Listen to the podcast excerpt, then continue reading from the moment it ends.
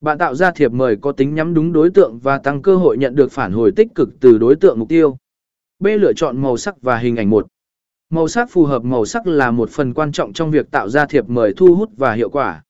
Dưới đây là những điểm quan trọng bạn cần xem xét, tầm quan trọng của màu sắc, màu sắc có thể tạo ra cảm xúc và tác động mạnh đến tâm trạng của người nhận. Hãy chọn màu sắc phù hợp với mục tiêu của thiệp mời. Ví dụ, màu đỏ có thể tượng trưng cho tình yêu và sự nhiệt huyết, trong khi màu xanh có thể thể hiện sự bình tĩnh và sự tin tưởng.